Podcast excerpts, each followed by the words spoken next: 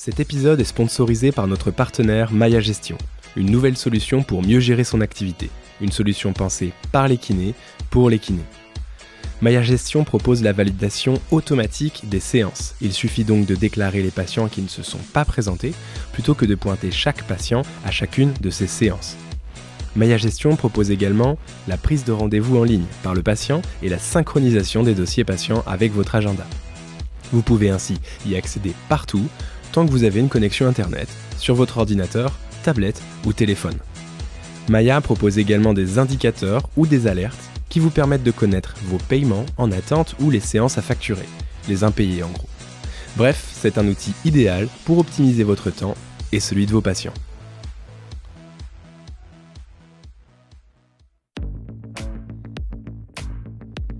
Salut, je suis Marius Lebré, cofondateur d'Health Impact, organisme de formation pour les kinésithérapeutes et les professionnels de santé. Avec Kinémania, je te propose de rencontrer des kinés ou des professionnels de santé qui ont un parcours un peu atypique et une vraie expertise. Je suis certain que mes invités vont t'inspirer et j'espère qu'ils t'apprendront énormément de choses. Bonne écoute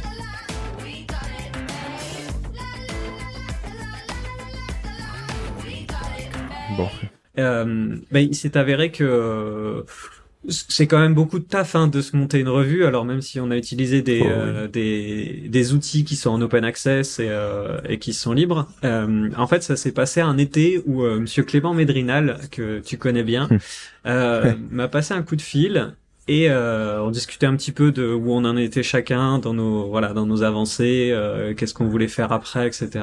Et puis à un moment, il me dit, tu penses pas que euh, on est assez maintenant de, euh, de kiné PhD, euh, qu'on on a un- on peut constituer un groupe pour euh, pour créer une revue Mm. anglaise, enfin ang- anglaise dans le sens qui serait écrite en anglais.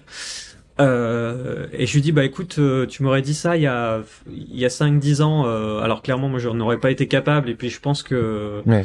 euh, il y avait trop peu de, de ressources. Il y avait il y a, quand même des gens qui, qui il y avait suffisamment de gens qui avaient des PhD mais c'était au niveau des ressources euh, Mm. générales ça aurait été un peu un peu limite.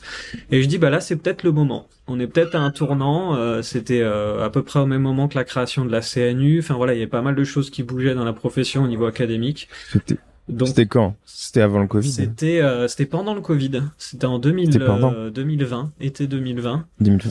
Euh, et euh, ouais, tout début de l'été 2020. Et euh, là, j'ai dit bah tu sais quoi, on, on se donne euh, on se donne trois mois, on essaie de constituer une équipe. Je regarde moi comment ça peut marcher, euh, quels sont les logiciels qu'on peut utiliser, les plateformes, etc. Combien ça peut coûter pour la SFP. Et puis euh, et puis si si ça prend, euh, on y va. Voilà. Et, euh, et du coup, bah, du coup, ça, ça a pris. Euh, Ouais. On a constitué un, un, un tout petit groupe au début parce que vraiment, on voulait, euh, si ça aille entre guillemets vite, il fallait pas qu'on soit trop nombreux dès le départ. Donc, on a constitué un comité de, éditorial de, de sept personnes, euh, tous, euh, tous qui n'est PhD.